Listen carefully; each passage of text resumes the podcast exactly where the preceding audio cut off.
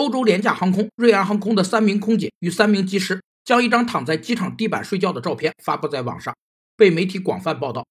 瑞安航空晒出监控，证实照片是摆拍，并以破坏公司形象为由将他们开除。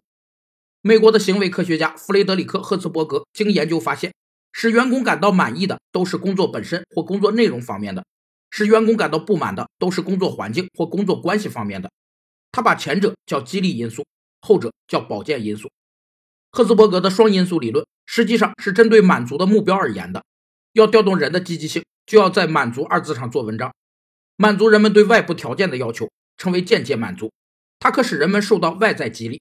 满足人们对工作本身的要求，称为直接满足，它可使人们受到内在激励。